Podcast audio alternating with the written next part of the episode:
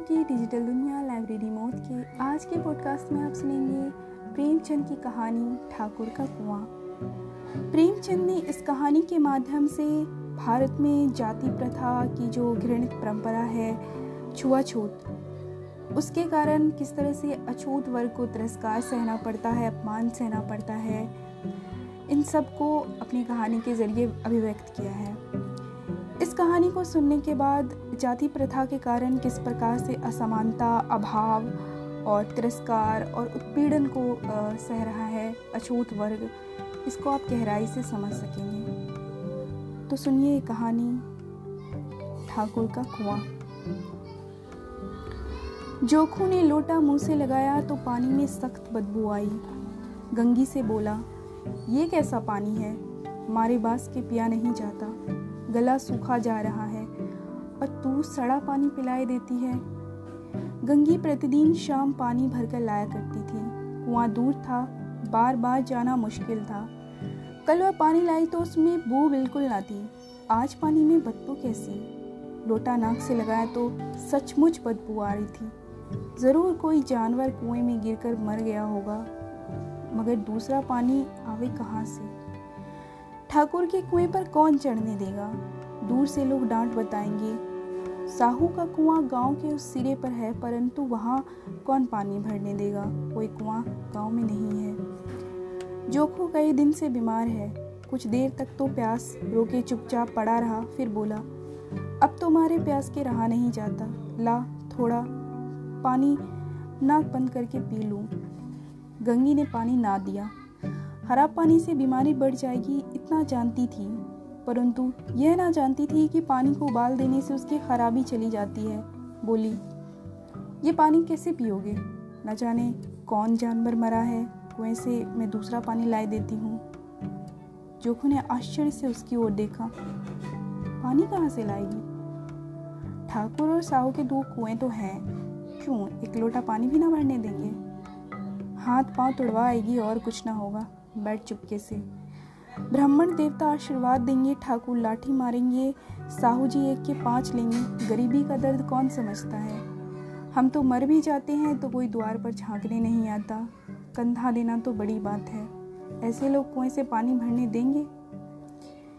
इन शब्दों में कड़वा सत्य था। गंगी क्या जवाब देती? किंतु उसने वह बदबूदार पानी पीने को ना दिया। रात के नौ बजे थे। थके मांदे मजदूर तो सो चुके थे। ठाकुर के दरवाजे पर दस पाँच बेफिक्रे जमा थे मैदान में। बहादुरी का तो न जमाना रहा है, न मौका। कानूनी बहादुरी की बातें हो रही थी।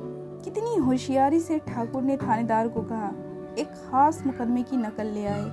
नाजिर और मोहतमीन सभी कहते थे, नकल नहीं मिल सकती। कोई पचास माँगता, कोई सौ। यहाँ बेपैसे कौड़ी नकल उड़ा दी। काम करने का ढंग चाहिए। इसी समय गंगी कुएँ से पानी लेने पहुँची। कुप्पी की धुंधली रोशनी कुएँ पर आ रही थी। गंगी जगत की आड़ में बैठी मौके का इंतज़ार करने लगी। इस कुएँ का पानी सारा गाँव पीता है। किसी के लिए रोका नहीं, सिर्फ़ ये बदनसीब नहीं भर सकते।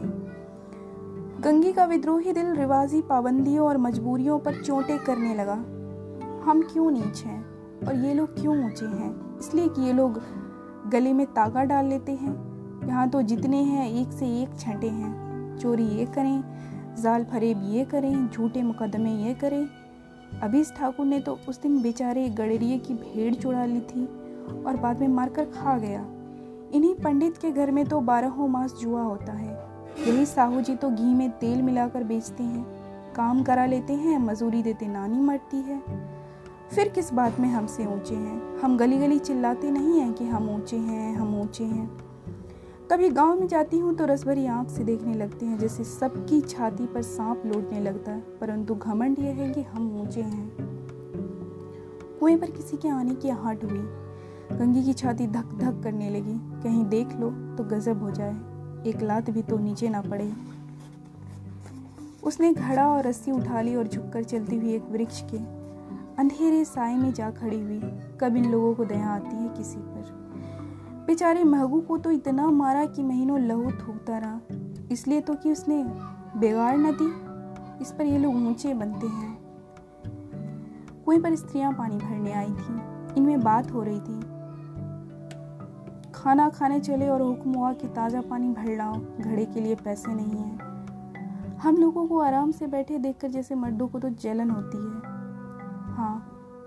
ये तो ना हुआ कि कलसिया उठाकर भर लाते, बस हुक्म चला दिया कि ताज़ा पानी बहाल, भर लाओ, जैसे हम लौंडिया ही तो हैं। लौंडिया नहीं तो और क्या हो तुम? रोटी कपड़ा नहीं पाती? दस पाँच रुपये भी छीन झपट कर ले ही लेती हो। और लौंडिया कैसी होती हैं? मत लजाओ दीदी। क्षण भर आराम करने को जी तरस कर रह जाता है। इतना काम किसी दूसरे के घर कर देती तो इससे कहीं आराम से रहती। ऊपर से वह एहसान मानता यहाँ काम करते करते मर जाओ, पर किसी का मुँह ही सीधा नहीं होता।